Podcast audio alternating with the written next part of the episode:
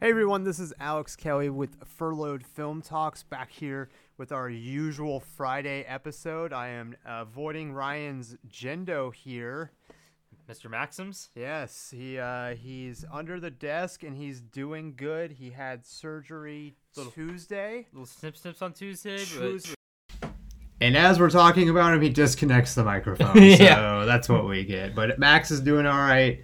Uh, he had surgery. He's all good now. But Yep. um, just enjoying those painkillers at the moment. oh yeah, we're having to like force feed them to him though. Yeah, so- he doesn't take pills lightly. Yeah, hi dear Maxiums, but um, super stoked about that. Thank you guys for checking out this episode and every the other episodes uh, this week. It's been a jam packed week with the Dead Center Film Festival.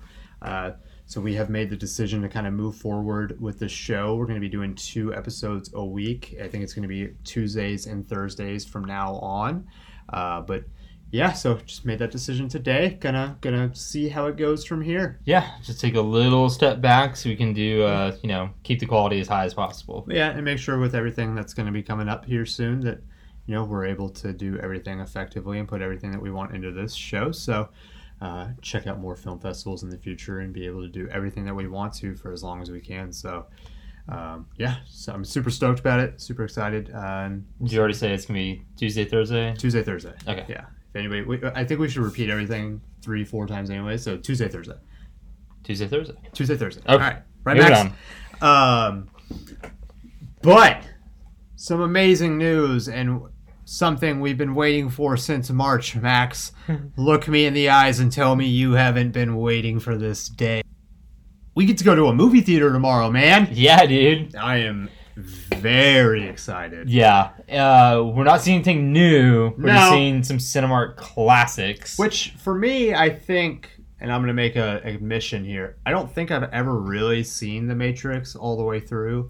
Really? Yeah, so this is a new movie for me, technically. I certainly have never seen it in theaters. So No. when this came out, I was like nine years old, I think. Yeah, well, it'd been 2000, so you probably would have been like 10. Oh, that was 99. no, it was 2000. Okay, yeah, it would have been 10 or 11. So, in any case, our This was not this was not a movie on your fucking radar that you could ever see. Even if I wanted to, No. there's no way our parents would let us go see this movie in theaters. Yeah. So, uh, I didn't see it until I was probably like 15, 16. yeah, that's Um, about right. Yeah, so, no, it's going to be like super cool to see some of this Yeah. shit in uh, on the we- theater. We what Max? We get to see uh, a movie tomorrow because Cinemark, which we've we've said before, but they're right here in our backyard. They're in Plano, Texas, hometown. Uh, uh, so, uh, Jesus, we they are opening up the movie theater right next to the headquarters, which was our you know movie theater growing up. So it's Cinemark West Plano. So there are only going to be three Cinemarks uh, open in the entire United States, and they're going to be within 30 minutes of us, which is super cool. Yeah, that's uh, pretty awesome. And the other part, cool part about it is next week when they they do their second phase, it's only two other theaters in the United States, and they're also within 40 minutes of us. yeah, they're all in the So, Metroplex, which they're is all- smart. We talked about smart this. plan. Yeah, We, we talked about that, and I think our our uh, movie theater episode that's one of our earlier ones. But yeah. go check out our catalog. Uh, It's actually getting uh, kind of hefty. ex- extensive, yeah. Yeah. Um, and so with that one, we talked about you know what their kind of plan was and what we thought they were going to do, and it turns out that yeah, we were we were right. Um, and so for the first you know two weeks, it's only going to be five theaters in Dallas, and so one of those we're going to be going and hitting up a ton over the next couple. That's something that I I'm How many? How many were? You... two weeks. no, we're gonna go hit up a ton of theaters. We're gonna go hit up that a ton of times. Oh, for sure. Yeah, yeah, yeah, yeah. Okay, I was like, oh, I might want to do a tour of Metroplex theaters. That sounds like an awful idea. I mean, we've talked about it, but yeah, like that version where it's Like- very limited, and we've probably already been there. Not all, yeah, not Yeah. all Cinemarks. That'd be silly. But so the other interesting thing, and I was going to say this to you earlier, was the list. They have a list on their website of kind of like what they think is going to be the reopening schedule for all their theaters. Okay. The two Cinemarks that are actually closer to where we are won't open until I think till like approximately July seventeenth. So they're like two of the last ones to be open. So like the Frisco one. Yeah, so Frisco Square, Yeah. but then there's this cut Cinemark up off of 380 that's technically Frisco as well. Oh, is that open now? Yeah, so it's open. So, Oh, okay. But like that's one of their last ones that they're expecting to reopen, which I thought that would have been one of the first because it's a a specialty theater that they could kind of see what would happen there in that environment. Yeah. So I, I, was I mean, kind of surprised that that's going to be the, one of the last ones to be reopened. I guess I mean they have so many theaters. Like the cut has to be somewhere, right? Mhm. Like. So There's probably some formula that we just don't see. yeah, there's some reason for it, I'm sure. So Um, but super stoked to do that. We're gonna go see uh, Space Jam at the Cinemark West Plano at uh, 405. Don't give times out. I don't care, dude. Somebody come fucking find me. Uh, all, all, Get at me, bro. all 30 of you. Uh, Well, it's gonna be interesting. Like, how many people are actually gonna be in the theater? You think? well, you can see it right now. You can look up how many seats are left. When I bought our, so we're seeing Space Jam at 405. When I was looking at them, it was there was no tickets bought, and then when I bought them a couple hours later, uh, only three other seats had been checked out. Mm-hmm. So that could just be one person with two seats cut out on the side. Whereas like we bought three seats, so it might show like five seats xed out Yeah. because there's the three of our party and then one on each side to like, you know, social distance and shit. It's got to really be a like really difficult implementation problem for movie theaters to try and like design a system in their ticket reservation system where you optimize like you know because if like you don't plan it correctly like you're gonna have a stretch of like two seats uh, after two seats that are just empty like But that's what they want. Like they want they don't and that's the genius thing that Cinemark is doing here is No, no, no. I mean, saying- like they could have like a whole row of, with only like one party in it of two people, just because people like That's have parties big enough. They're doing that by design, I think. I don't know. That's- I, I thought it was I just really- gonna. Have, I thought they were just gonna try to have like one seat in between each party or whatever. No, they're they're literally doing. I I didn't think they would do it this way, where you could pick how big your party is, and then like you X out the seats around you. I thought it was going to be like, oh, we're only going to let like parties of four and parties of three in. Like I could have gone up and bought an entire row, and just had it to ourselves. So, but that like what I was going to say is the genius thing that Cinemark has done is they haven't said like how much of the capacity that they're cutting in each like theater because it's it's variable. yeah it's so different through each one and so it's almost like a cop out where it's like okay it could be just parties of two with like one seat in between or it's you know a whole fucking row is taken out I think what they're doing- four and five you know people parties were in there Yeah, what they're doing is way more, you know, just relatable to reality. They're allowing their customers Mhm. to dictate what their group size is and allow the movie theater to fill up in that way instead of saying, hey, this is exactly how many people you can have in your party. So, like, you know, families of. Uh, what's he doing? he's taking up over there he's fine Well, anyways, what Cinemark is doing is pretty smart. So uh, I'm glad we were like go, able to get in there and order you know enough tickets for our whole group Yeah. to be together. So but we'll see the space jam then see the matrix you guys are going to be there for a hot minute. Yeah, we are. So come back to this podcast to get all the info about movies reopening for Cinemark Yeah, well- specifically. I'm going to get super specific. We're the exclusive home of Cinemark reviews. Bring it.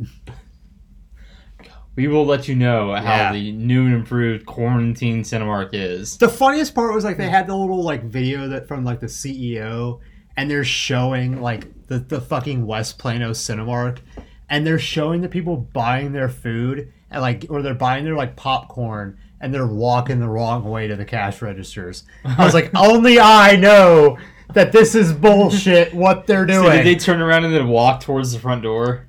No, no, Like, so like So you know how the line usually goes in the concession stand It's for like- popcorn? It's, for an popcorn? L shape. Yeah, yeah. For- yeah. For, like popcorn. You go that way. I know. Yeah. It was the opposite way, so they were like going out of it so away from. away for the sodas. Yeah, yeah. yeah. you see the sodas the entire time, so you're like the cash register's there, the sodas It's there. so fucking dumb. Why did they just put the fucking camera behind the cash register and then face the goddamn like? They- yeah, for some reason they didn't want the fucking front of house showing. Like it makes absolutely no sense. we are blowing up the I don't care. over Cinemark's fucking ad.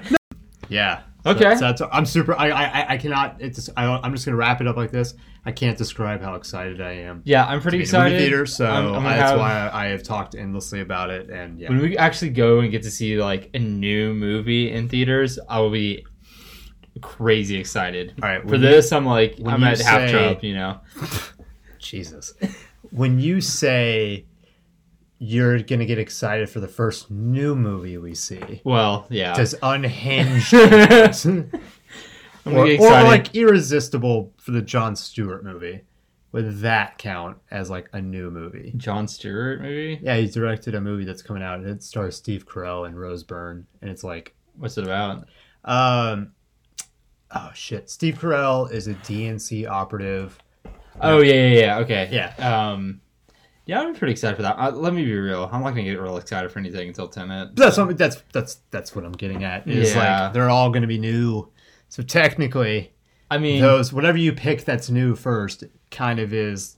I have to go with Unhinged hold- then. I have to go with Unhinged because I am Oh. excited to see how much of a dumpster fire that's gonna be. That's going to be hilarious. gonna be They have really they have yet they have yet to uh say if they're going to let us talk to anybody. So Have you just not heard back? Or? I haven't. Well, it's been a while. I should probably hit them up. I should have hit them up a while ago. Oh shit. Um. Anyways, so right, we'll, get back on that. We'll handle with that. We've had a lot of good guests this week. We've been yeah, very very been- fortunate. Very so good. Today's was excellent. Unhinged was not needed. What was needed was Gregory Alan Williams talking about Birdie at the Dead Center Film Festival. And remember the Titans. Yes, and West Wing and uh, Brightburn. Yeah. and also a great conversation with an awesome improv actor, Eugene Cordero, who is in Apple TV Plus's uh, Central Park and truTV's Tacoma It's FD. gonna be a real banger of the episode, actually. Yeah, it's, actually a great episode. It's It's a couple of really good conversations. so we are super excited to have those on this episode. But first up is going to be our interview with Gregory Alan Williams' directorial debut of Birdie. Uh, super excited to have him on, and we just want to thank him so much for coming on. And here he is. Joined by uh, the director of the new movie Birdie. It is at the Dead Center Film Festival, but he also appeared in Remember the Titans and a whole slew of movies and TV, uh, including Brightburn from last year. We're joined by Gregory Alan Williams. How are you, sir? I'm good. I'm good, Amateur Brian. How y'all doing? We are great. You're We- awesome. We're enjoying this uh, this Texas heat, so we're trying to stay cool. Yeah, I'm here in Georgia. It's not too bad. Only it's in the low 80s, so Wow. not too bad at all. We need to go to Georgia, man. It's like Yeah. 100 degrees here. We're, well, we're not gonna be too bad for a while.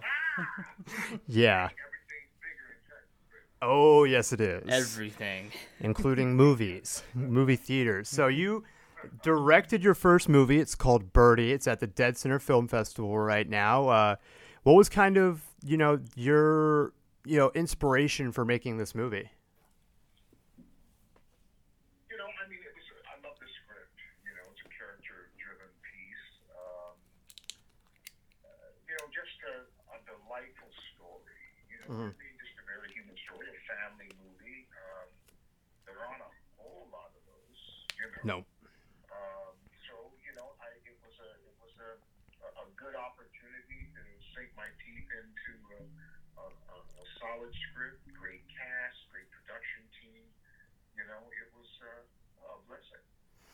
When and and you also act in it as the uh, grandfather of the child um, of the main character, and you you put a lot of emotion in, and those scenes that you're in are are some of the they're, they're the best of the movie. You know, how'd you get into that character? What kind of research did you do for that role? Well, I've been doing research on that character for mm, about 30, 35 years because I'm a father. Mm-hmm. and I'm a grandfather. So, you know, um, I know the character. I, Mhm. live the character, and I live the character. I have, you know, adult children, children. So, you know, um, it, it wasn't too much of a stretch. Yeah. You know, uh, fortunately, at least to this point, you know, I've not had to suffer consequences or the outcome outcomes of a wayward child. Yes. I got, I got kind of. I think I think all parents do. I mean, you know, look, the, what do we want? The best thing we hope for our children is that they make good choices. Um, Yes. And in- in the film, you know, this is a young man who's not made some good choices and, you know, has to live with the outcomes of those choices even while he's making better ones. So I, I know personally what that's about, both as a, as a man and as a father. How important before it was you to really shine a spotlight on the kind of um, ex-convict or felon experience? Because um, this is the second movie we reviewed in a couple months where it had a very large part of the storyline based on someone coming out of the U.S. prison system, and it feels like these days, like we all know someone who has gone through the system, has either done time or had to put in some form of, you know, sentence uh, afterwards. You know, how important is that to you to really like drive home that hey, it is getting out of prison or getting out of jail is not like the end of it for these people. It's actually like just the start, and it can be excruciating, excruciating hard to come back into a society you've been a part of or, or away from for up to like eight years, and and a lot of times it's even longer than that. It is very difficult. You know, I watched a video this morning of the young man, the young father who was shot in Atlanta, Hmm. Rayshard Brooks. And uh, some folks did an interview with him just a few months before he died.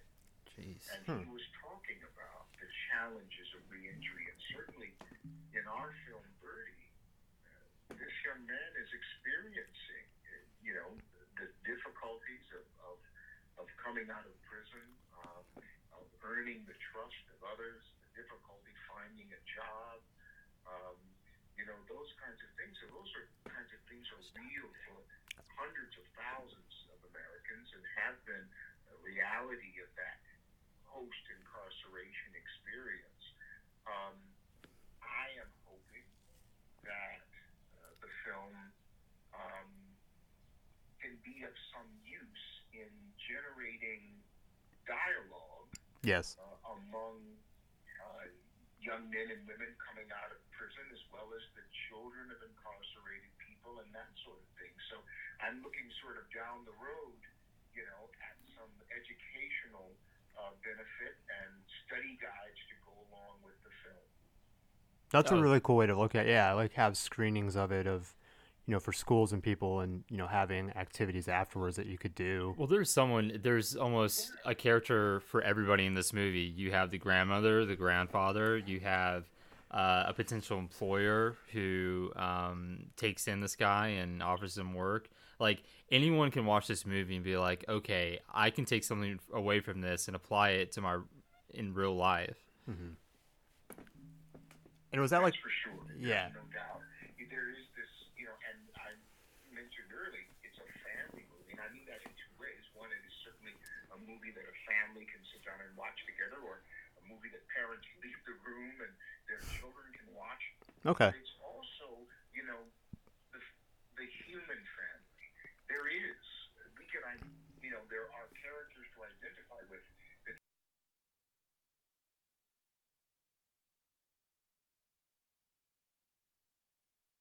Family. So, in, in, in that sense, I'm proud of proud of the collaboration, um, you know, and, and uh, proud of the possibilities. and there, there's a scene kind of early in the movie where the main character shows up at, at your you know character's house, and you have this back and forth. And spoilers for the movie, but you have this back and forth, and he says the line like, "I just want to see my daughter," and you immediately just go, "Me too," and I in in our home just went, "Oh!" You're like, oh wow. What was it like just like filming that scene? Because it feels like it would just be such a ba- that's such a badass line to be able to Yeah, film. and you say it with such like contempt and contempt, and it's like it, you almost said it like it was your own daughter. Yeah. like it was so real. what was that scene like? director. Yeah. Figuring out the physical aspect of that confrontation. Because originally it was written that grandfather grabs him by the shoulders and sort of throttles him. You know,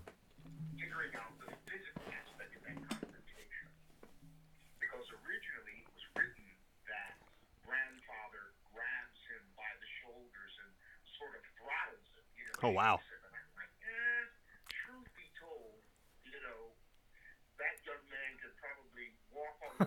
You know what I mean? Yeah. Yeah. coming out the penitentiary.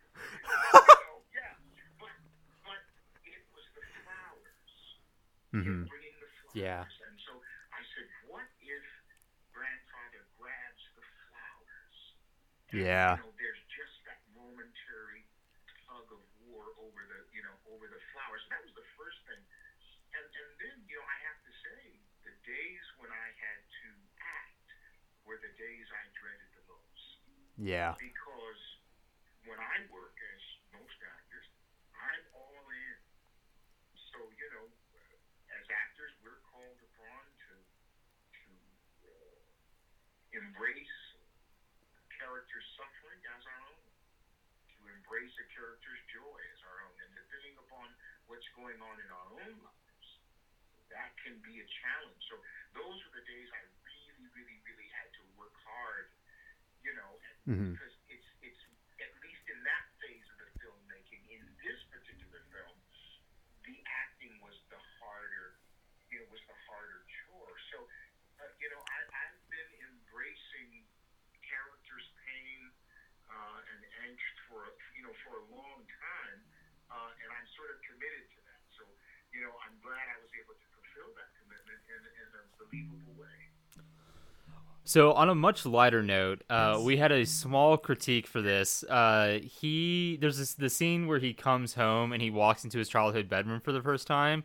So immediately in this scene, the picture of Emmitt Smith catches my eye, and then I start scanning the rest of the wall and realize that this guy has pictures of like seven or eight different MLB teams on his wall. And as a sports fan, we were both like, Like, hold on. "How how is this guy Yeah. so into so like?" Did you ever notice that when filming, or was that just something that the like set designer did? You mean in, in you mean in that he had what pictures of MLB players who came after him?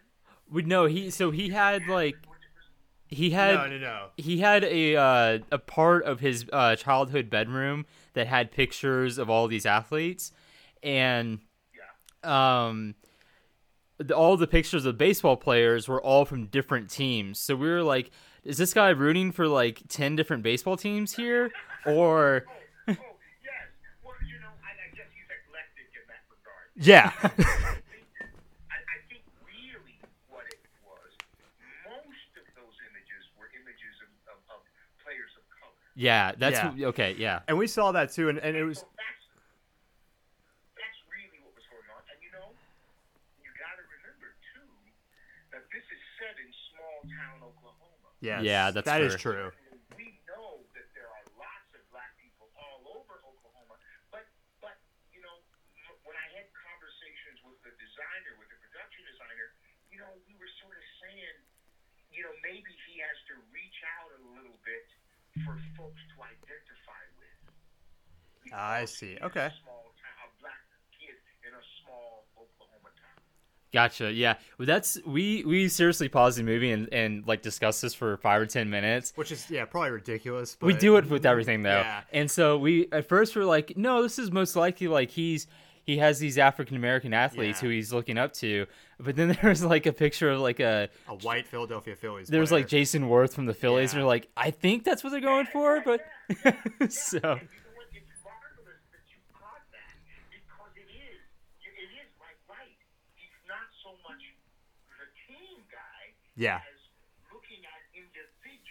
And you know what?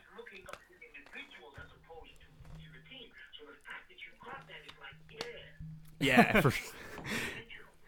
and I don't want to belabor the point anymore, but it's one of those things that for us, like we're from a, a market where you know we have access to our specific oh, teams we have so sports much. teams for Yeah. frisbee I and mean, so but like yeah. for, we we don't really know like and i bet this is how it is in oklahoma like those small towns yeah you don't get you don't get to watch the one team that you might like all the time because it's not always on tv so you the ones that are on tv the most you hook onto those big players, yeah, you don't and so have that's an what that easily is. attachable team. So Yeah. like you just it's way more individualistic where it's like I love this player. Yeah. I'm gonna have his picture on my wall. But that's our sports side coming out. Um, You know, I was born and raised in Iowa. So okay. Same thing.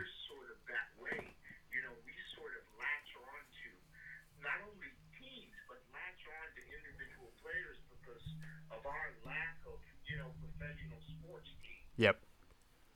That's yeah. That's you just have to think about that. You have to be in that mindset of, you know, what the the environment is for people like or fans like that. So you hook on to whatever you can within yeah, sports. it- it's actually extremely focused, like a really uh, nicely focused feature in a film that's based in a almost like extremely rural part of Oklahoma. It like thematically, it's perfect. Yeah. Well, and speaking of sports, uh, you had a role in Remember the Titans as Coach Doc, and it's become it's kind of gotten a resurgence as of late. You, how important was that movie for you know back in then, but now in today's climate? And we asked this because we actually probably two or three weeks ago during some of the stuff that was happening around Dallas and other cities, like uh, people were tweeting um, a picture of was it the two linebackers? I think it's the one that gets injured, and then it's Yes. the one that um uh is on the field, right? And they're like. Everybody needs to see this movie right now. Yeah. Like this is required viewing. And it was like we're like, of course it is. Like Yeah. no other movie captures that like just complete integration of you're on a football team and it, you don't give a damn if the person next to you is white, black, purple. You, you don't get care as long as he like has your back and is willing to give it his all for the team. You don't give a shit. So like What's it? Yeah, like what's it like now, having been in that movie? You know, looking back on it, what's the, how important is it now? I've always been really proud to have been a part of that of that film. Mhm. And, and and part of the reason is because over the years, you know, I've been in lots of different kinds of communities, lots of different kinds of people. But that film always transcends everything. I remember I was, uh, you know, barber chair in South Central Los Angeles many years ago in a, in a very tough looking fellow. I don't know, might have been a gangbanger. You know, came up to me Yeah. the chair, you know what I mean, with the grill. hey, what's up? You know? yeah. And he was like, yo, man, you know, that, that, that tight movie, man, that was, that, that was the shit, man. You know, we like that right there, man. And I've been, I've been in, in, in, in extreme Washington State, Mhm. excuse me, and encountered, you know, VFW members, you know, middle-aged white guys who were like, oh, remember the Titans. Everywhere I go, everywhere I go, regardless of the, the, the shape or shade of the community, people dig Remember the Titans and they dig its message. And then on top of that, I've run into so many high school and college athletes and coaches. Yep. You know, kids who say, man, our coach played that movie for us every year, man. Every year. Play that. So, you know, it's a movie that absolutely transcends our bullshit. You know? Yes, that's exactly the, that's the best way to put yeah. it. It's so cool because like And, and one of the reasons we love it is because it's not always because it depicts who we are, Mm. but who we aspire to be, Yep. and what we aspire to be. Yeah, it really depicts what is possible with just an open mind and some willingness. Like those players, you know, they they had this arc throughout the movie where they basically went from the most ardent racist to a group of players as one. But it's led by the example of the two coaches finally coming together and working. Yeah, and yeah, that's what that's- like that's that's sets the example not only for those players but for the whole movie in general. And so it sets like yep, that many of us have to make. yes, Oh yeah. Sides of the aisle. yep, And almost repeatedly, like you can catch yourself slipping into bad habits and like Yeah, I it's mean- just a you know, it, we all have to do it to you just have to learn and grow, and this movie really shows that in a great way. yeah, it's it's amazing. it's such a good movie. But you were Yeah, it's, it's a beautiful, it's a beautiful film. to kind of we're big superhero fans, and you you were in Brightburn last year, and that movie is crazy. So nuts. uh, has have there been any talks about doing a second one? You know, I, I read that there, you know, are some conversations. I mean, the movie is, is to say the least, ripe for Oh yeah. Yeah. sequel or two. You know what I mean? Oh my god. And I, I think we'll see it. hmm I hope so. Cause that and what was it? Yeah, I think so. What was it like just being on that set and and being in like such a subverted version of a superhero world? It was, you know, it was, it was great. I, I loved it. I absolutely loved it. I, uh, for the first time in my career, I got to wear a harness. There's a scene Oh. where, you know, toward the end of the film where my character sort of, you know, Oh yeah. snatch, you know, Yeah.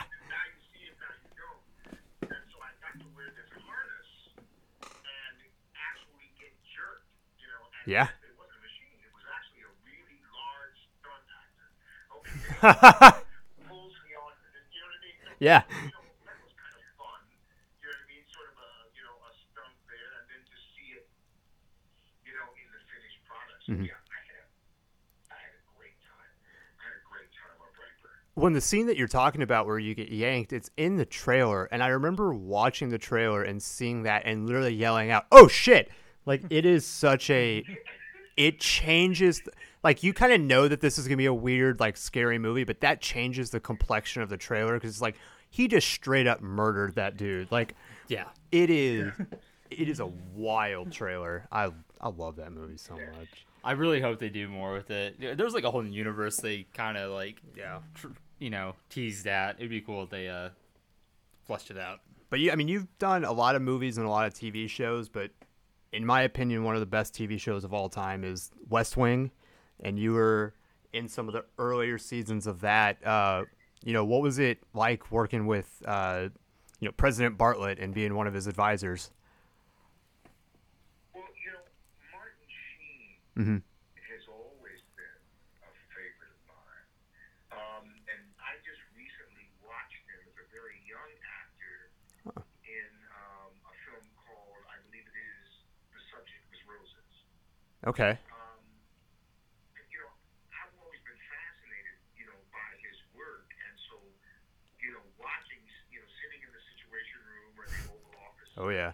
and and watching him work was you know and working with him was an honor and a joy. I mean, he's for a long time been one of my favorites.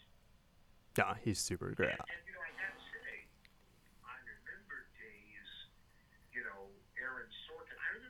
Yep. days when we would be sitting waiting for pages. I mean, Oh, we'd be, wow. Like between scenes, and we'd be sitting and waiting for rewrites. I mean, oh, it was Huh. crazy. I mean, good crazy. Yeah. And we'd be waiting for pages from Mr. Sorkin. You know what I mean? Yeah. And then we'd get the pages and we memorize, you know, the stuff real quick, and then we'd start to shoot it. But, you know, uh, wow. Uh, and, you know, it was such a huge show Mhm. that they could afford to do that. You know, there wasn't, you know, it wasn't, you know, hurry up and get it done.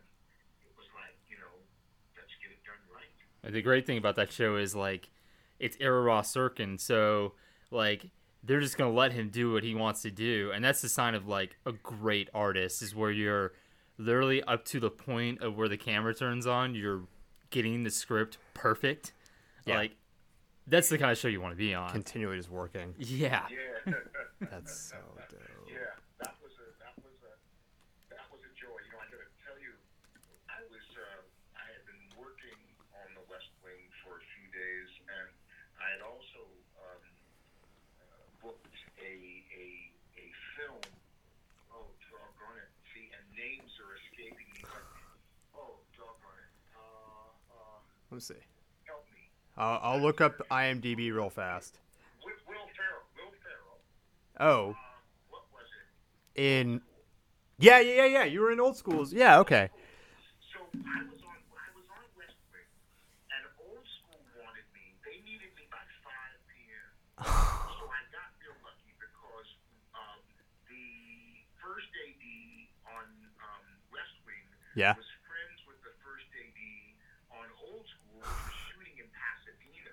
and they got me out of there about 4 o'clock so that I could, and then Old School sent a car for me so I could get over there Wow. do a scene with Will Ferrell about uh, Ferrell about uh, being in the trust tree.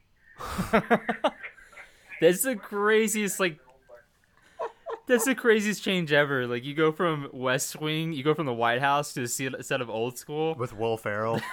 you go from Martin Sheen to Will Ferrell. That'd be the most diverse day in your career. That's hel- what was it like working with Will Ferrell?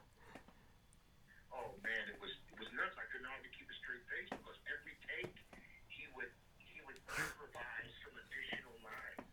Oh yeah. You know, we started out, you know, with the script, and then you know we he started going into, you know, what sort of panties was she wearing? it was sort of like, you know, and it just got crazier and crazier and crazier and crazier. It was wonderful.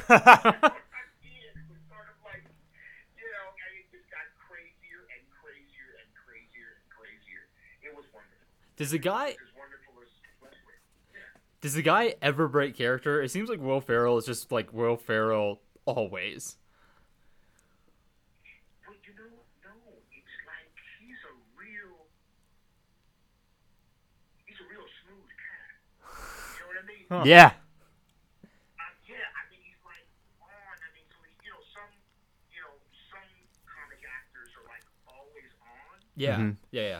but he's not. When the camera would roll, he's right there, and then in between takes, you know, he was just chill.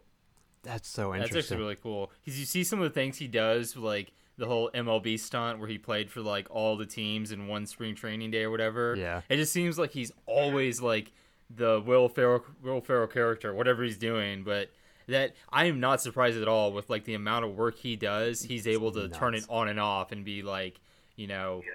One one thing when it's needed and the exact opposite when it's called for. That's he's such. It's so super cool. Yeah. But with uh with Birdie, you know, it's at the Dead Center Film Festival right now. What is what does the future look like for uh you know your first dir- directorial debut? Well, you know, uh, right now the producers are looking for distribution, so we're going to see where where it lands. You know, I certainly would like to direct some more. So, Mhm.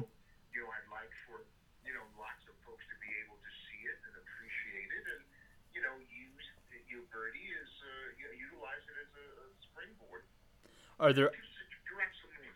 You know, are there other I, sto- I enjoy directing. I'm sorry. Are, are there other stories that you have in mind for directing? Yeah, there, there are other stories. I mean, I'd love to direct a comedy. I've got a comedy in mind. You know, like most, you know, half the people in America, I, you know, got something in. I write it. Oh, yeah. You're, you're, Oh yeah, but I, you know, I, I, you know, we need to laugh, and I need to laugh. we all need to laugh. I'd love to direct a comedy. Um, you know, we'll see. You know, I've directed uh, in the theater uh, and that sort of thing. This, of course, is you know, and, and a few shorts, and of course, you know, this Yep. is the first feature. So I'm hoping that it's it's received well enough to, you know, warrant in others' minds, you know, uh, the opportunity to direct some more. Well, yeah, I'd love to see a comedy. That would be that would Yeah. be really awesome. We'll be looking out for that. So, but thank you, man, for you know taking the time to talk with us about all this stuff. And uh, if anybody wants to check it out, Birdie is available right now for, at the Dead Center Film Festival, deadcenterfilm.org. So, uh, but seriously, thank you so much for taking the time, and we look forward to talking with you Yeah. in the future. As a kid who uh, watched Remember the Titans before every single middle school football game, I uh, it's been really cool talking to you. We really appreciate it. Ah, absolutely. Look, thank you so much. Appreciate your time and your interest, guys. Talk soon. All right. Absolutely. Thank you, sir. Take care. And that was our interview with Gregory Alan Williams. I just want to thank him again for coming on uh, super, to highlight another uh, Dead Center film rotation. So, uh, super excited to have him on. Want to thank him again. Yeah, that was awesome. Yeah. I'm so glad he was able to jump on and talk about his, you know, Directorial- first first take Yeah. at directing a film. I hope he I hope he gets a chance to do a comedy. I think that'd be kind of funny. So yeah, it'd be we'll sick see to if see we'll, him do we'll something. definitely keep track of that and uh, see what happens with all Super that. great man though. Like No, holy crap. like- Like, there's there's I don't know the right word because there's not there's so many that could describe. He's, He's just just good down the earth, like you know, knows his shit and but like noble, knows how to like respect people. liter- yeah, like he he he seems like the type of person that we all strive to be, yeah, yeah, yeah. and just espouses these ideals that really he wants other people to have just because he wants to help those people. Like that's what he did with this film. And that's Yeah. I think, was behind this whole. You don't have to whole look up to see like any of his actions. Really, like if you just have a conversation with him, you know, No, like you know exactly what he's He's about. a fucking cool dude. Yeah, he's oh my, I can't even say enough. He's such a nice dude, nice man. Um, but next, it's time to talk to somebody that we've seen in The Mandalorian, we've seen in Tacoma FD, we've heard in Central Park, and seen in The Good Place. Uh, he was in The High Note with Dakota Johnson. He's been in quite a few. he things. has. Uh, He's been for like Yes, he's he's yeah. been very, very eclectic, and it's it's a testament to who he is because what he talks about in this is is really, really cool. So Yeah, and you know, in one of our favorite TV shows of last year, The Mandalorian is so good, and every single actor and Oh, behind the scenes person like really contributed to this thing being so great, and that does not exclude him at all. He, No. You know, he played a villager in um, one episode of The See, Mandalorian. episode four Mm. is Sanctuary. Yeah, but it's like, like the caliber of the supporting cast that like was one variable that fucking made this show. And he was directed by Bryce, Bryce Dallas Howard, which he talks about, you know, being directed by another actor really, really helped him, and he liked that a lot more. And so, I think that conversation is really, really cool. Yeah, and for now sure. we're gonna get to it. So here is our little talkie talk with Eugene Cordero. So we are now joined uh, by one of the actors who is in the High Note with Dakota Johnson and Tracee Ellis Ross, and he is also in the Apple TV Plus uh, show Central Park, which has a new episode coming out tomorrow. Uh, comes out every Friday, but he is also the star of Tacoma FD, which comes back July 23rd. It is Eugene Cordero. Super Hey. stoked to have you, man. How are you? I'm I'm good. I mean, you know, all all things considered, I think that's a thing that you know um, is being said right now. Is considering everything that's going Yeah, on, like considering everything, I'm trying to be as yeah, I'm trying to be as positive as I can be, and you know, and it's working out okay. So that helps. Mostly, if you just tread water uh, right Yeah. now, you're Yeah. doing Yeah. great. yeah, you're doing a lot better than most people right now. Right. Yeah. I yeah. And you know, even even like the wording of things, which I totally understand, but like the idea of not calling this a crazy time right now is just good because it's like, you know, it's true. It's like it's a transitional time and Yeah. a bunch of things are happening. So it's like I don't know if it's crazy, it's just different and changing. It can be the- crazy, but uh, Yeah. like, overarching, it's definitely just been like this is going to be our new. I norm. know. I hate that word. I hate new normal. Right? Same, same. But it's same. like it's just a different environment. It's gonna be a Yeah. different way of like doing everything in our lives. So But I think like labeling it as a transitional time is is such a Yeah. great way of like It's talking good- instead of just saying like oh it's a crazy time like everything Right. insane. It's like just saying like things are going through transition. We're learning Yeah. things right now, and that's and and in all honesty, it's like it will be better than it was before Yeah. all of this. We like, need a which hell is lot good. more change. You know? Yeah, Like, yeah. a lot, lot Even- more transition. even the way that people like wash their hands in the bathroom now Yes. is better you know Yeah. like we can really get like we could really uh, get mad at that dude who leaves the bathroom without Yeah. washing his hands and you know how like i mean i don't know when the last time you were at a restaurant was i mean it's impossible to know any of that stuff and if you say it's recent then people are going to get mad and if you yeah, say gonna get pissed. it hasn't been a while like whatever but now that the bathrooms kind of have just the stalls and then everybody shares the sinks you know how like there's like That's in yeah. like various things it's like now you'll you can totally be shamed if you just go straight from the toilet and just leave that sink Oh, yeah. area So the, one of the first restaurants I went to was Raw Sushi here in in uh, Dallas, uh-huh. and I come out of the stall and there's a dude at the sink, and it's like a two sink setup, right? And I'm like, Yeah. okay, if I walk up to him, I'm gonna be like within two feet of him. yeah. So I'm just standing there awkwardly by the urinal, waiting for this dude to like wash his hands and dry, and, like get out of there before I can like, yeah you know, it's so it's super weird, but It should definitely should not have taken a pandemic for people to be like, yeah, I should probably wash my hands regularly. But now it's like when you walk out of the bathroom, it's like, Okay, I have to watch. Let's my be Yeah. real. It's only fifty percent of the population, right? True. It's just all the guys that Yeah, yeah, fucking yeah, wash their hands. One person who's learned those is a, is a good step forward, I guess. But yeah, Sure. Yeah. yeah. still So not a majority of society. enough about hand washing. Yeah, let's let's. um, so sent. Let, let's actually no, no. There's something I wanted to start off with, and Yeah. it's a little bit old. Mhm. Um, not not much. it's eight years old. Oh, never mind. Yeah. Eight years. He Okay, a- let's he- do it. You did a TED talk uh, eight years ago. Yeah, a fake TED Talk. Well, I mean, a real TED Talk. Yes. A, a real at TED Talk, but a fake TED Talk. At TED real Talk. TED Talk. Yeah. Nobody in the audience except for the people with the umbrellas knew it was fake. So Yes. What was that whole experience like? The So um, that that was a thing called Improv Everywhere. Mhm. Uh, this uh, improviser uh, from uh, the Upright Citizens Brigade in New York. Uh, his name is Charlie Todd. Um, he actually also created this Disney Plus series, or, or is involved with, or created. I can't remember the details, but it's great. Uh, but it led to uh, it's called Pixar in Real Life. That's on. oh, um, okay. That's on Disney Plus, where he basically recreates a bunch of things that happened in Pixar movies, and is you know, and does the same thing as the Improv Everywhere thing, where it's like, you know, the um, a little WALL-E is walking around in New York, and people are interacting with Oh, this That's WALL-E. super cool. So it's really cool if you if you want to check that out. That's a shameless plug to a buddy of mine. But um, uh, Cool. Charlie Todd uh, created this thing, and he was hired by um, by the TED Talks people to do a fake TED Talk. Um, and because we had done a bunch of things together, um, he he asked me if I would do it, be Colin Robertson or whatever. Um, and it was it was ins- it was one of those things where I kind of it was like a prank show, but in the Yeah. sense of nobody else was in on it around me, and I didn't have one of those earpieces, and it was just kind of like okay, the whole day I had to I had to do all of this research where I knew what I was going to talk about Mhm.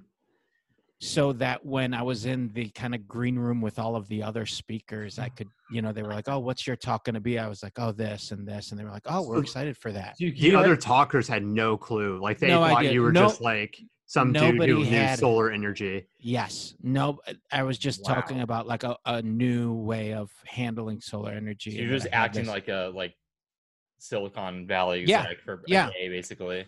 yeah i was basically like you know my my uh it's kind of hard to explain and i basically what i was always saying to everybody was like it's hard to explain without the the uh the powerpoint presentation because i kind of need it so Yeah. that people can gauge you know the different focus and angle we're going with but but basically it's this and then i would Yeah. just kind of have like this little paragraph that i've memorized to kind of and they were like, "Oh, that's interesting." I'm like, "But the graphics are great. We really worked hard on them." So Yeah. I was even with the other speakers, I was kind of pushing the fact that it was so important that my tech worked for it. Oh, so then yeah. that's why when that that pinwheel of death happens, I seem so stressed. you're like, and oh I could shit. I can look at I and there were moments where I looked down at the people that I had talked to and they were like, I don't know. I don't know what you could do. And I'm like, I don't know what I can do either.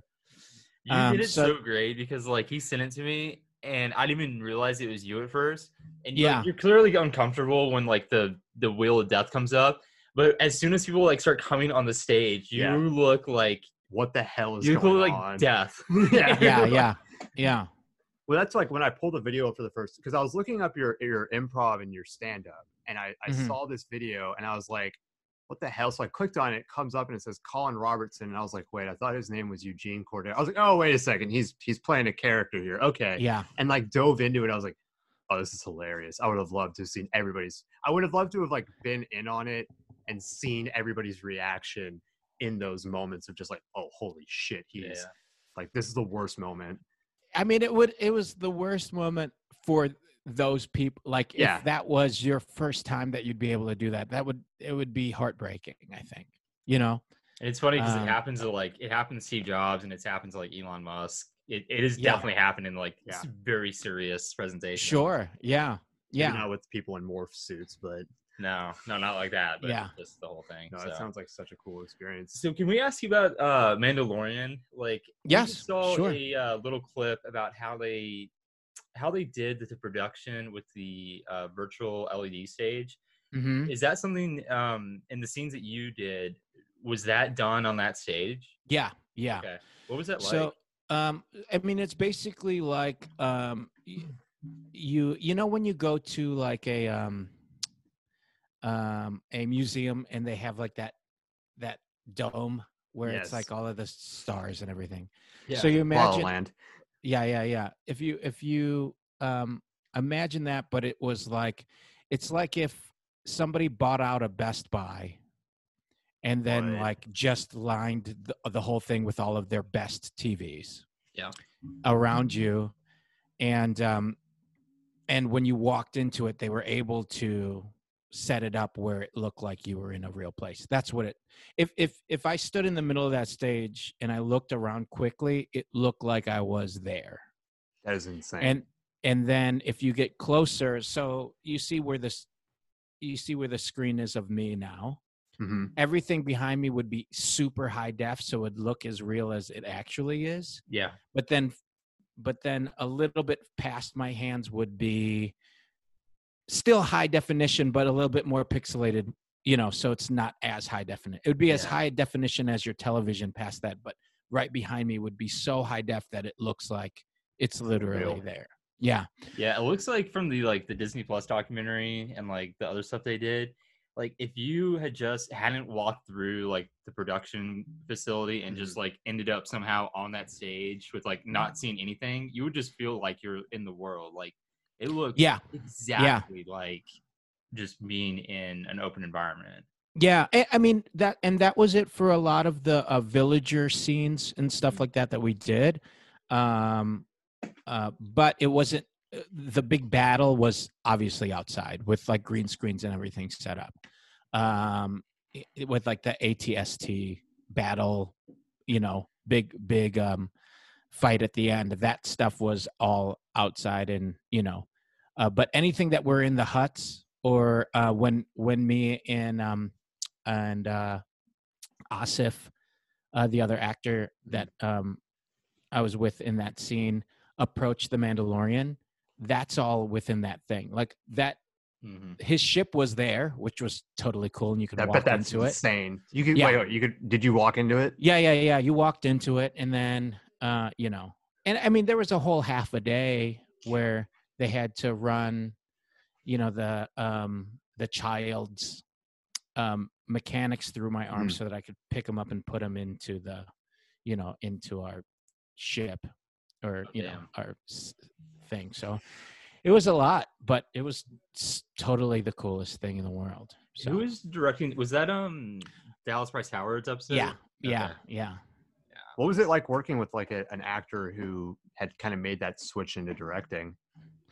You know, she she definitely was so focused on the actor and the feelings and the emotion of uh, characters. So that I appreciate because she comes from the same, you know, she's coming from the same language that we're from. So you know that helps. And then that way, it's like, you know, I I love being able to work with a bunch of different directors, and some are more technical than others that are like, you know, really focused on okay, you know, this, this, and this, but sometimes that can get a, kind of overwhelming because you're Yeah. thinking of what you're going to do and somebody's like okay so this shot is this and then we're going to pull in and it's like i you know what Yeah, I don't I- need to know I- that. i don't need to know that Yeah. so the way that she worked was very much not talking about the shot Okay. setup and more about you know and especially in that world you know you you also i mean and this is me personally i also know that in that show i loved being a part of it Mhm. and you know i had to sign so many things just so that i i couldn't say who what was or the fact that the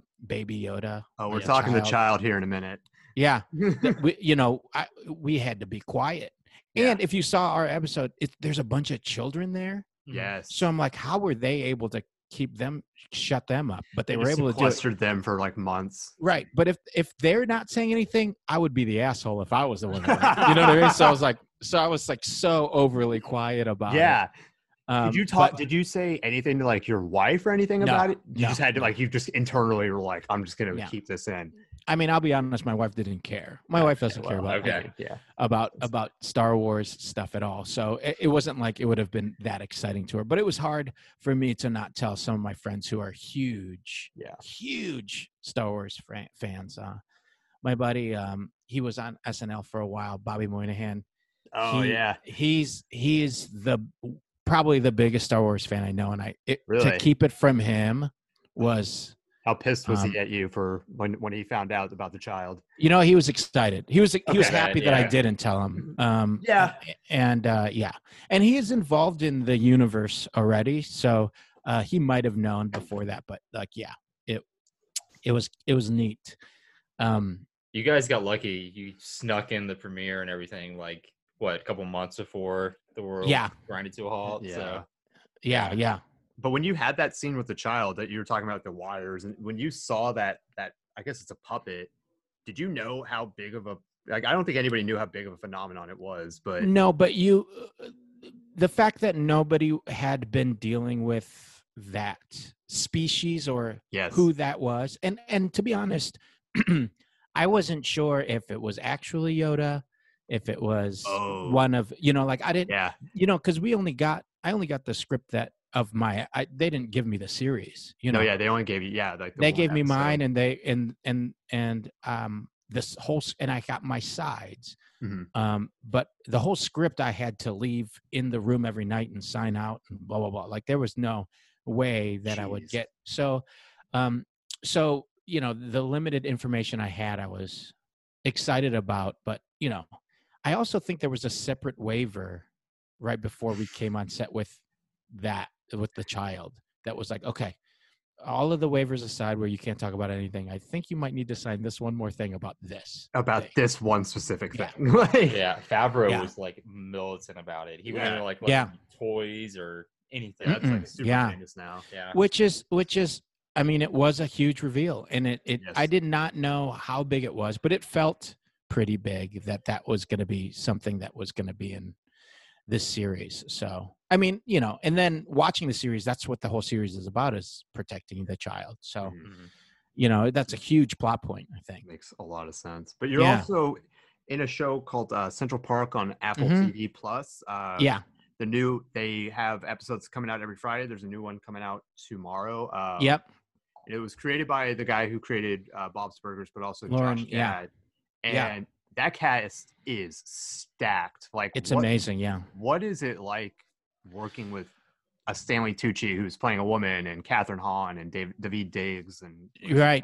Um, it's amazing. I mean, uh, I will say that I feel very lucky to be part of that. Um, and and the way that it happened was um, pretty cool and great. And it was uh, I had uh, just gotten a, a gig uh, on Bob's Burgers to be a voice on it, and was doing the table read uh, for that. And uh, and Loren and, and a bunch of the writers for Bob's and um, you know there there is a kind of a crossover of the Bob's Burgers and the Central Park people, Mhm. um, and uh, they popped the idea in their head that, huh, maybe this guy would be great as, you know, um, Kite Man. as Kite Man, yeah, as Brandon in this, um, um, and uh, and I was and they had thrown it by and and asked me to read for it, and I couldn't have been more excited. And then you know I read for it, and they felt like it was a good fit, and uh, and then I saw who the rest of the cast was, and I was like, this is crazy. Yeah, Um, nuts.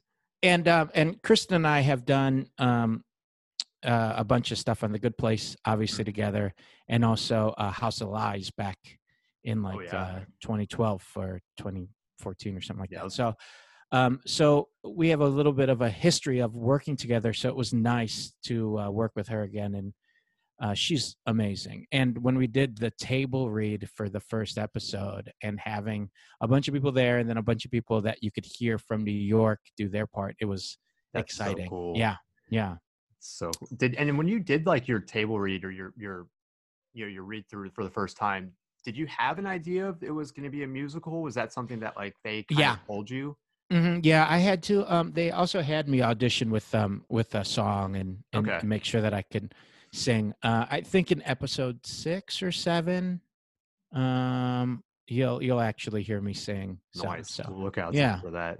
But that was like I, I started watching it and I was like, okay, when you see kind of like who's in it with the two guys from Hamilton, Leslie Odom Jr. and uh, David Yeah. Yates, it's like, and Josh Gad, obviously, it's like, okay, makes sense that they would do music. Yeah, and it's yeah, and really Kristen, good. yeah, and yeah. Kristen, yeah, yeah. And so it's like, it's so interesting of a show. It's really pretty funny. And then you've got on top of all that, you've got Stanley Tucci playing Bitsy. And I was like, yeah, wait oh a second man, that's supposed to, oh that is Tucci. Okay. Like it's such an interesting show and it's really funny. Like what's that? It, it's just been a really fun show to do. yeah, it's been great. Yeah, I mean, um, uh, Loren in the way that he does Bob's Burgers already is just so focused and funny, and Yeah. everybody that he pulled in, and the uh, the producers and the showrunners of this show are just uh, awesome. Mhm. That uh, it, it just really felt fun and loose and um and and bright. You know, like it didn't it doesn't feel too intense and um and and the comedy is in there through like the relationships and it's just it's it's neat to see and you know people get to play parts you know especially right now people are going to get play parts that you know because it's animated is Yes. is fun and outside of their comfort zone so Well, you've done like a real mix of animated and and you know live action TV Yeah. movies. Is there one you prefer the most, or is it there's there's stuff that you really enjoy about both? I mean, I I enjoy the um, the voiceover stuff because when you you know you you grow up on cartoons and you grow up on animation, so as a kid you're like, oh man, it would be awesome to be a voice on this or that, um, and to see what you can do with anima- animation that you can't do in you know in real life is Mhm. amazing. Um, but you know, I, I yeah, you know, I'm a I feel like I'm an actor first, so. Okay. I like being in front of the camera more than just being a voice um, of something. But I, I totally enjoy those those gigs as well. Well, you're in front of the camera a lot on uh, truTV's Tacoma FD and Yeah, the dudes yeah. from Super Troopers. So anytime I see those two guys' faces, I'm like, oh hell yeah, let's go. Oh Right. man, they're great. What was it like? What was the process of getting involved with that?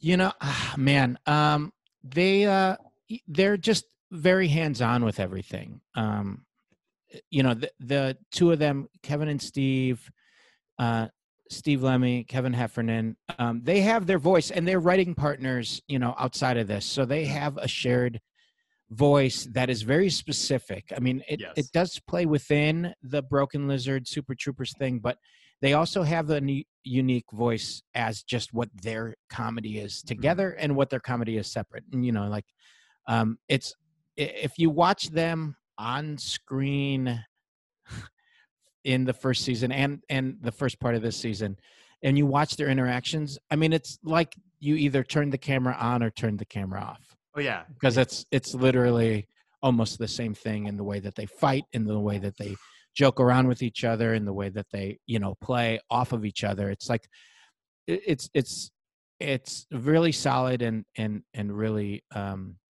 it, it seems to flow and be really easy for those guys. So um it's nice and and you know they they uh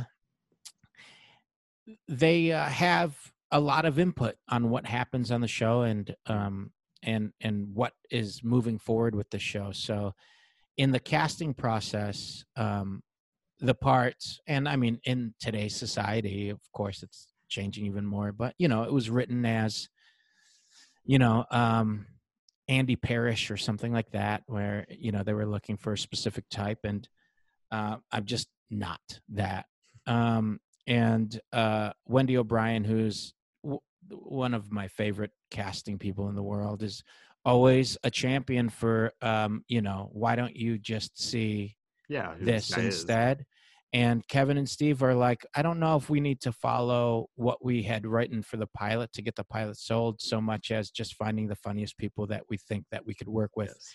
hopefully for the next 800 years That's know? the goal, right? yeah that's the goal the goal is like you know um who who's the best for the part but who is the who's going to be the best coworkers you know like we're trying to get longevity out of this and not trying to just make a splash at the beginning and then hope it you know that's the difference i think especially when it comes from television to film it's like for a film, it's like let's try to do our best to just focus on this one moment, hmm make this idea happen, and then see what else is out. You you don't make a movie hoping that you'll make a sequel. Yeah, You know, no. You're making a movie to hopefully you know make a splash with that movie, and I think there's a bunch of TV shows that came out, and I think that's also part of what you know Hollywood is or was for a while is, and that's what people wanted, especially when all of the streaming services came out. It's like, how do you make a splash in that first episode? How do you Yeah. make a how do you make a Lost, where the first Yes, episode everybody you talks just- about, and then you hold on to it somewhat. You know what I mean? Because yeah, like you always, it, it doesn't matter what show it is. The ratings are gonna go down a little bit. You could be the best show ever. your Unless you're ratings like are gonna- Stranger Things or Yeah, you know one which of the, they don't the put those out. phenomenals, right? Yeah. So, but like, even then like you know th- that's a, another um you know uh template that they were doing how do you get the arc of the season so that you can release all of them at once yes, Mhm. you know so then that it does kind of become like how do we sell this season hopefully we'll get a next season off of this and i think with kevin and steve they went with more of the traditional like how do we make a show that's going to just last you know 800 years yeah. Right. Well, that- um That has to be really, really stressful to basically go into each new season like, okay, we have to do something that's going to get us another season. Like, your Yeah. entire season is basically like survivor mode.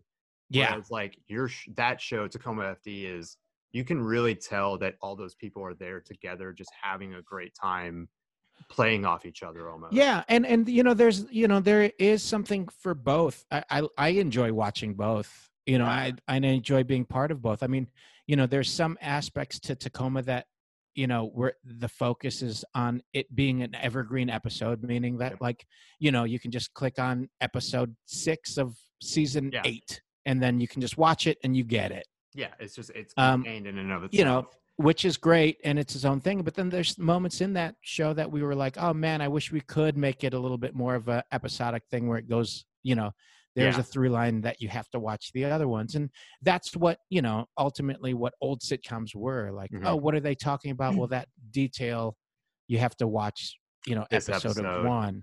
Where like the good place, on the other hand, it's like, well, you can't even get into season.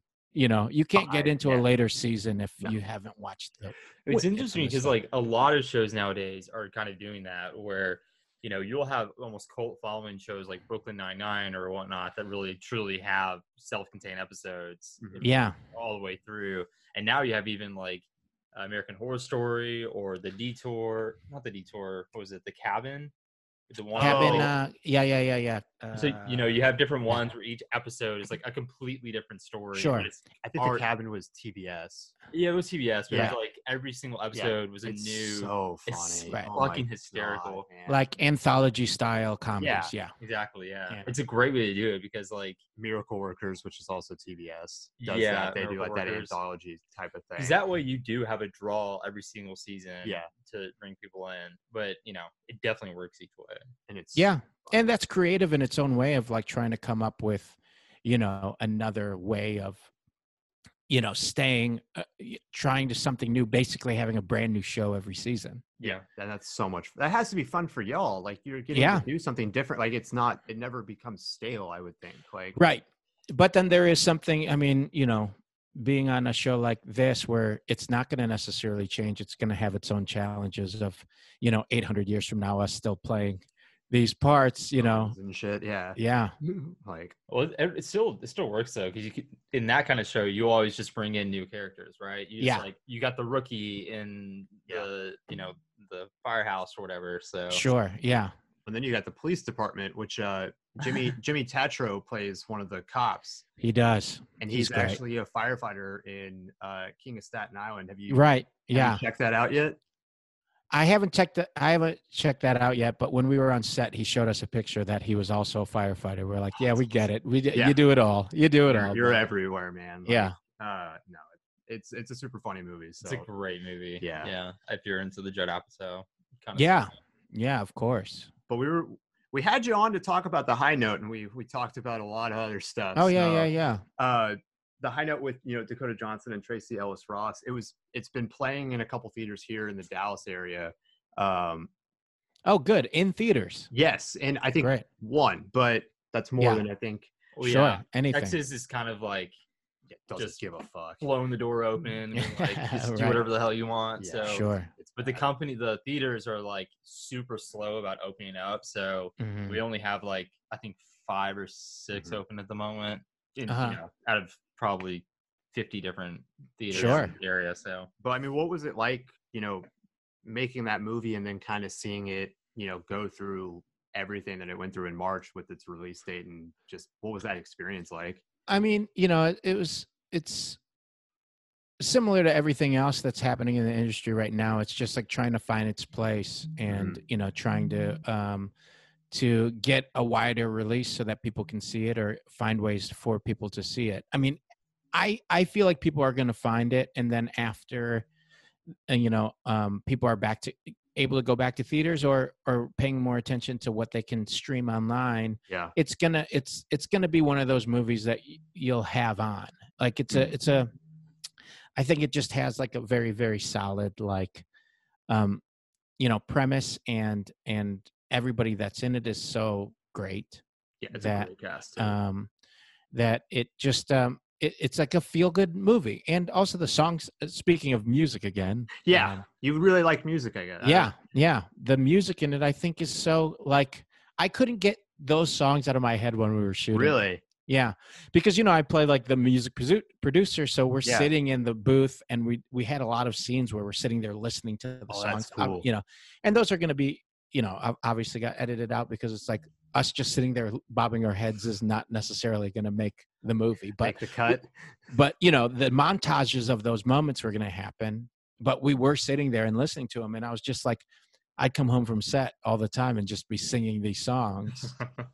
They didn't have a sign Yeah. you an NDA to not sing the songs outside. well I. I would just be humming them you know i'm not i'm not i'm not belting the uh you know tracee ellis ross jams through, yeah. through Whole Foods or something. yeah But Ice Cube is in it too. What was it like working with Ice Cube? you know he was great i mean i um most of my stuff was with dakota Mhm. um um so uh, i didn't get to work with him all that much but those there was those scenes where we're in the production uh in the studio and it's uh diplo and ice cube Bro. and Yeah. everybody and everybody was awesome i mean it was just one of those things where it was so i i was playing the producer and they had an on-site producer there to kind of show me what i was doing so that i didn't look like an asshole which i appreciate so much um That helps and a lot.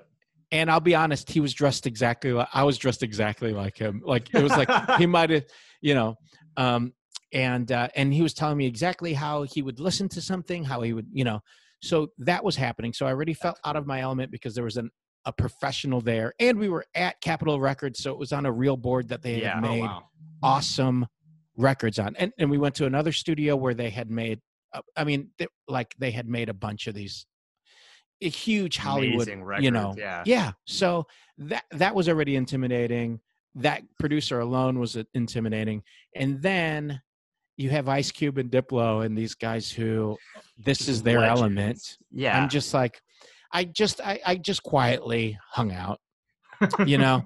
You're just absorbing all this I- information yeah, right now. Yeah, yeah, and uh, you know, knowing that I was there, you know, sup- as a supporting role, and I didn't, and and knowing where I was in the movie, I was I was very much just like, oh, this is a learning experience to just kind of be in the world of the music industry. So I was just taking it in across the board, you know. Also, everything smells. uh, You can't get the weed out of the walls. I don't think. I mean, boy, I would have just been there for that alone. That was Yeah. hilarious. some of those Yeah. rooms have probably been like 30, 40 years plus of just nothing. Oh yeah, oh, hotboxing the everybody, shit out of 'em. everybody, yeah, yeah. Could you imagine just walking in and be like, "Yep, that's definitely weed." Oh man, you The walk in, you're just like, rooms. oh, this is definitely a music studio, Yeah. like that has been used to make some amazing music. If the if those walls could talk, the, the stories would be. I mean, they'd be dead. yeah. would- You know, those would be dead walls. Those the, those walls are dead. Well, man, what, I mean, you got any future projects that are coming up that you want to you plug, or what you what you gonna be doing in the future?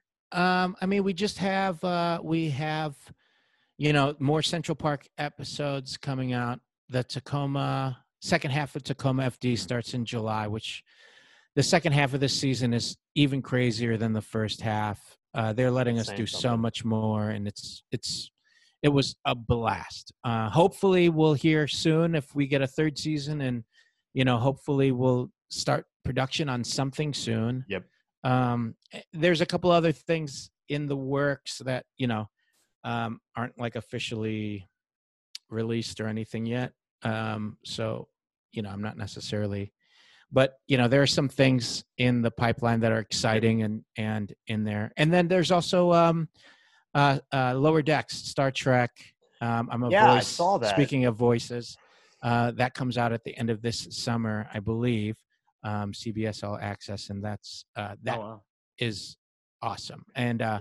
Tawny Newsome is in it, uh, Noel Wells, and um, and Jack Quaid. So we got we got to ask Star Trek or Star Wars, which one's better? You know what? I um I was kind of like a like an outside fan of both. Yeah, You know, um, you know, I just I wasn't a huge space kid. space guy. up. Yeah, Okay. Yeah, yeah. Like when people ask me, like, you know, to look at constellations, I'm like, they all just it, it's you're, it's all the same. it all bright feel light. it feels the same. Yeah. Um, and um, you know, I'm sure there's a um, there's an extraterrestrial out there pissed at me right now because they can hear what I'm saying and yeah, you know, beam this whatever. Up to them. They don't care. yeah, Yeah. but um yeah they're this is not their problem right now Wow. uh Wow. but uh you know so but i appreciated both Yeah. growing up and i appreciate both more now that i am involved and i i get excited so you know i don't know i would love to do more of both Yeah. um just because they're so different and you know and and it's and it's all work There's gonna out there. Yeah, for Star Wars, I think there's a way to go back to that village. Oh, So sure Oh, yeah. I would love to see that. But Yeah, I'd really like to ask you. You've had like just a really diverse and you know really solid career so far. You know, for any comedians or musicians or aspiring actors like trying to get started in this environment, what you know, would you have any advice for people on you know what what can they do in such a limited environment as this to stand out and to get noticed? Um, I think, I, I mean, it's such it's so hard. It's such a hard career, and and it's such a hard. Um, I don't know. Um, like everybody's path is different. Mhm. Um, but uh, I ultimately would my best advice for this and um, even when this is done is to like stay on top of your own stuff meaning uh, you know educate yourself on on the work that's out there educate yourself on your own work and be prepared for the moment. You know like people believe and and i can't fault them for it and i agree that like you know it's it's a luck game for the moment and it's like people talk about like oh when do you get your shot? And it's like your shot is anytime you do anything yeah, so make sure that you every time you do something you're doing it at the best of your ability because that's going to bring the next thing forward. And i think a lot of the time people are like oh i got offered this but that's nothing. And it's like no mm-hmm. that's something. That's another opportunity for you to learn. That's another opportunity for you to work with other people and educate yourself on how to do something. So there's never a step backwards.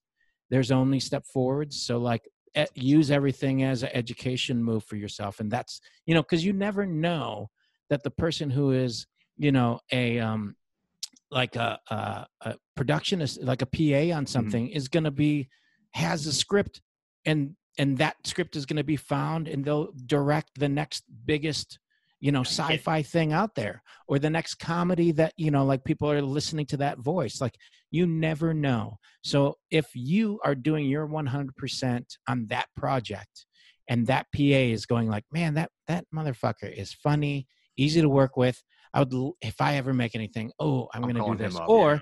they're going to watch that and go like ooh i'm going to actually write a character that's kind of based on him because this is Yeah. fun and then that that opportunity happens you get that call and uh, and then you're part of the you know then you're part of the process. I think that's a lot of it is like taking every opportunity as your luck opportunity Mhm. is you know Yeah, it's, It's a it's great such kind of like a unusual career because all your opportunities are basically the result of someone else, you know, extending it towards you. So you just 100% have to be completely prepared and always working diligently to be ready for those opportunities. Yeah, and then Like be able to control what you're doing on that day. Like, you Mhm. know, that opportunity is going to happen. And then when that happens, it's like, well, how do you take advantage of it? You know, like there's been countless opportunities where I've shit the bed too, but that's just for whatever reason been a learning experience. But, you know, like that also happens and you learn from it. Mhm. Oh, did did that happen because I wasn't prepared enough for the day? oh did that happen because i was you know whatever the reason is then you like use that as you know not anybody else's fault but that was an opportunity for me to succeed and you know i did or didn't Yeah, you learn from all that those experiences. But Yeah, yeah very cool. Well, hey, man, we really appreciate you taking the time to talk Yeah. with us, and we're, we're super excited for a new episode of Central Park tomorrow, and then Tacoma FD coming back next uh, month, July 23rd. So mm-hmm. uh, thank you for joining us, and hopefully yeah we of course talk to you in the future. awesome thanks man. guys You have a great day. Appreciate it. you too Are you playing Jaws like Jenga? yeah And ready for action. Hey, that's my helmet. Everyone knows in a feud is tit for tat. Fall back, McConkey. I'm the fire chief. and that was Eugene Cordero. Uh, again, just want to thank him for coming on the show. We really appreciate him taking the time. We went a little bit over what we thought we were going to with him, but uh, some really good conversations across the board about a lot of stuff that he's worked on. So Yeah, really an insightful dude. It was cool. Know, that end at the end, that the thing he said at the end was something that I think anybody can live by. Yeah, yeah. Anyone I think can take what he was saying and apply it to kind of any facet of your life, Yeah. right? Like any profession, any job, like anything that you could like be doing in your life, you could take this mentality and yeah. be really successful. It's I think. it's a incredible. It's hard to um be consistent with, but like that's how you want to approach personal growth or career growth or Mm-hmm. relationship growth. Like I think that's he he put it really well. I think yeah, there's there's lapses sometimes. There's there's it's hard to be very consistent, but we're all human. It's hard to be, you know, you know, if you have people who are around you who keep you accountable, that will keep you on your toes and they'll make you do it. You know, the goals that you want, it helps you along the road because you just kind of need that push sometimes. So, yeah, that's why it's good to have little Yes, brothers. That's how it's good to have big brothers with Shiba Jindo Inus. Um, He's a Jindo. We need to we need to get out of that habit. yeah, I know. Um, but no, we I'm surprised he hasn't been more offended for 12 years about us claiming he's something other than he is. I think the drugs are kind of keeping that up right now because Oh, he's- because of the foot. He's out. He is He's out. out at my feet and he's not even moving. He took his first painkiller of the day and he's just He's out for the count. yeah. He's breathing. So, No, he's good. He's, Yeah, he's, he's nice relaxed. uh, just want to make that clear for anybody who's listening from the DEA or, or DOG, whatever the fuck it's called. I don't know. the uh, what? I don't know. We're cutting that. This episode's absolutely Off the gone, rails at gone this off the rails. Uh, this is a good episode, man. We're Our dog is fun. fine. He's fine. Yeah. He's asleep. He's good. Anyways, so Yeah, what an man. episode. Yeah, it's been a good one, man. Oh my Yeah. god, I'm crying. Uh, that was that was really funny. so no, we just want to thank again uh, Eugene Cordero and Gregory Alan Williams for coming on. Um, definitely check out their work. We love to support them, and we're excited for the, what they have to do in the future. Yep, and also please continue to check out uh, Dead Center Film Festival. It's still Yes. going on. They had their award uh, Show, show. Saturday at 7 p.m. Central. Yep. So hopefully some of the you know folks we got to have a conversation with do well this weekend. Looks And like Los Otros is getting listed as like a, a short film, one of the best short films it should at this Shit, at I mean, this uh, at, at Dead Center. So and I'm sure Cannonball, on you know, will they've had success before at other film festivals. So it wouldn't Yeah. be at all surprising if they did, you know, Yeah. were able to pick something up here. What do you think? Uh, I don't know. There, there's an audience award for best short. Do you think Los Otros gets that? Um, I mean, I haven't seen them all, so I really can't. yeah, we're gonna have to be better at. we have to be a little bit better about seeing everything that's there, and that's really what the idea of a film festival is. So Yeah, yeah. yeah. I mean, it's just being hard. better about. it. Yeah, it's hard with our schedules and what we're doing, but Yeah, you know, we Um, can. I think we can manage our time a little bit better to where we can, you know, schedule out a lot of different short films. Get a, Yeah. get at least let's let's make it a goal of at least getting through the short films. I think that'd be good. Have at least like have a um, well-rounded discussion of the complete slate of a film festival, or Yeah. at least one section of it. Um, it was tough because you know we uh, King of Staten Island came out the same weekend, and Well, we then just- Artemis Fowl came out. Like those, are, that was like four hours right there. Um, We just we we've got a lot of going on on the outside, but they And mean, I we- was we found out like two weeks before that we were going to be doing it. So yeah, and I, I was pretty militant about watching Artemis Fowl like right when it came out, which was yeah, well, probably a mistake. That was a mistake. Um, Yeah. but you know, no, like we will have to budget our time better, and we'll do better in the future. And you I think we did. learn I think we, we did, did. a really good job. I think we.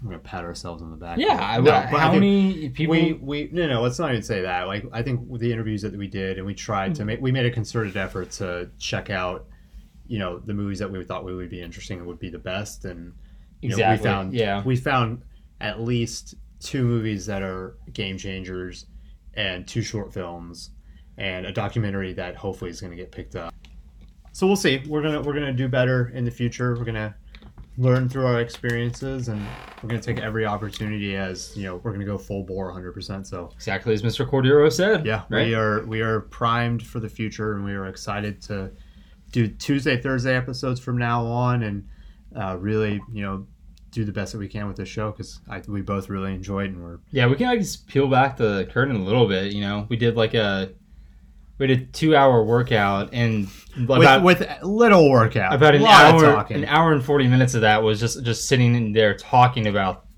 what we were planning on doing with the podcast the next like few you know long term and short term. yeah so and just understanding what our what our yeah short-term goals are and where our strengths sure and weaknesses, Yeah. like where we need to work, what, what we're doing good. So uh, we're fucking very- love doing this. yeah, it's very constructive, and you know, we are committed to the future of this, and so I'm really excited to see where it goes, and uh, thank the people who are, you know, listening now on July 18th, 2020, and yeah, over a month into this thing. July. It's June. It's June 18th, 2020. My bad. Um, but you know, seeing who we get to meet in the future from you know listening to this podcast, even if it's just one or two people, like we're gonna be super stoked about that because we really enjoy this. So we'll see who comes and joins the adventure through movie land and Hollywood and Plano, Texas's Cinemark movie theater. So And all the Jindo adventures your heart can yeah. desire. So I'm I, we're super excited about to see what the future is, and we will be surely talking on Sunday about how awesome it was to be back in a movie theater.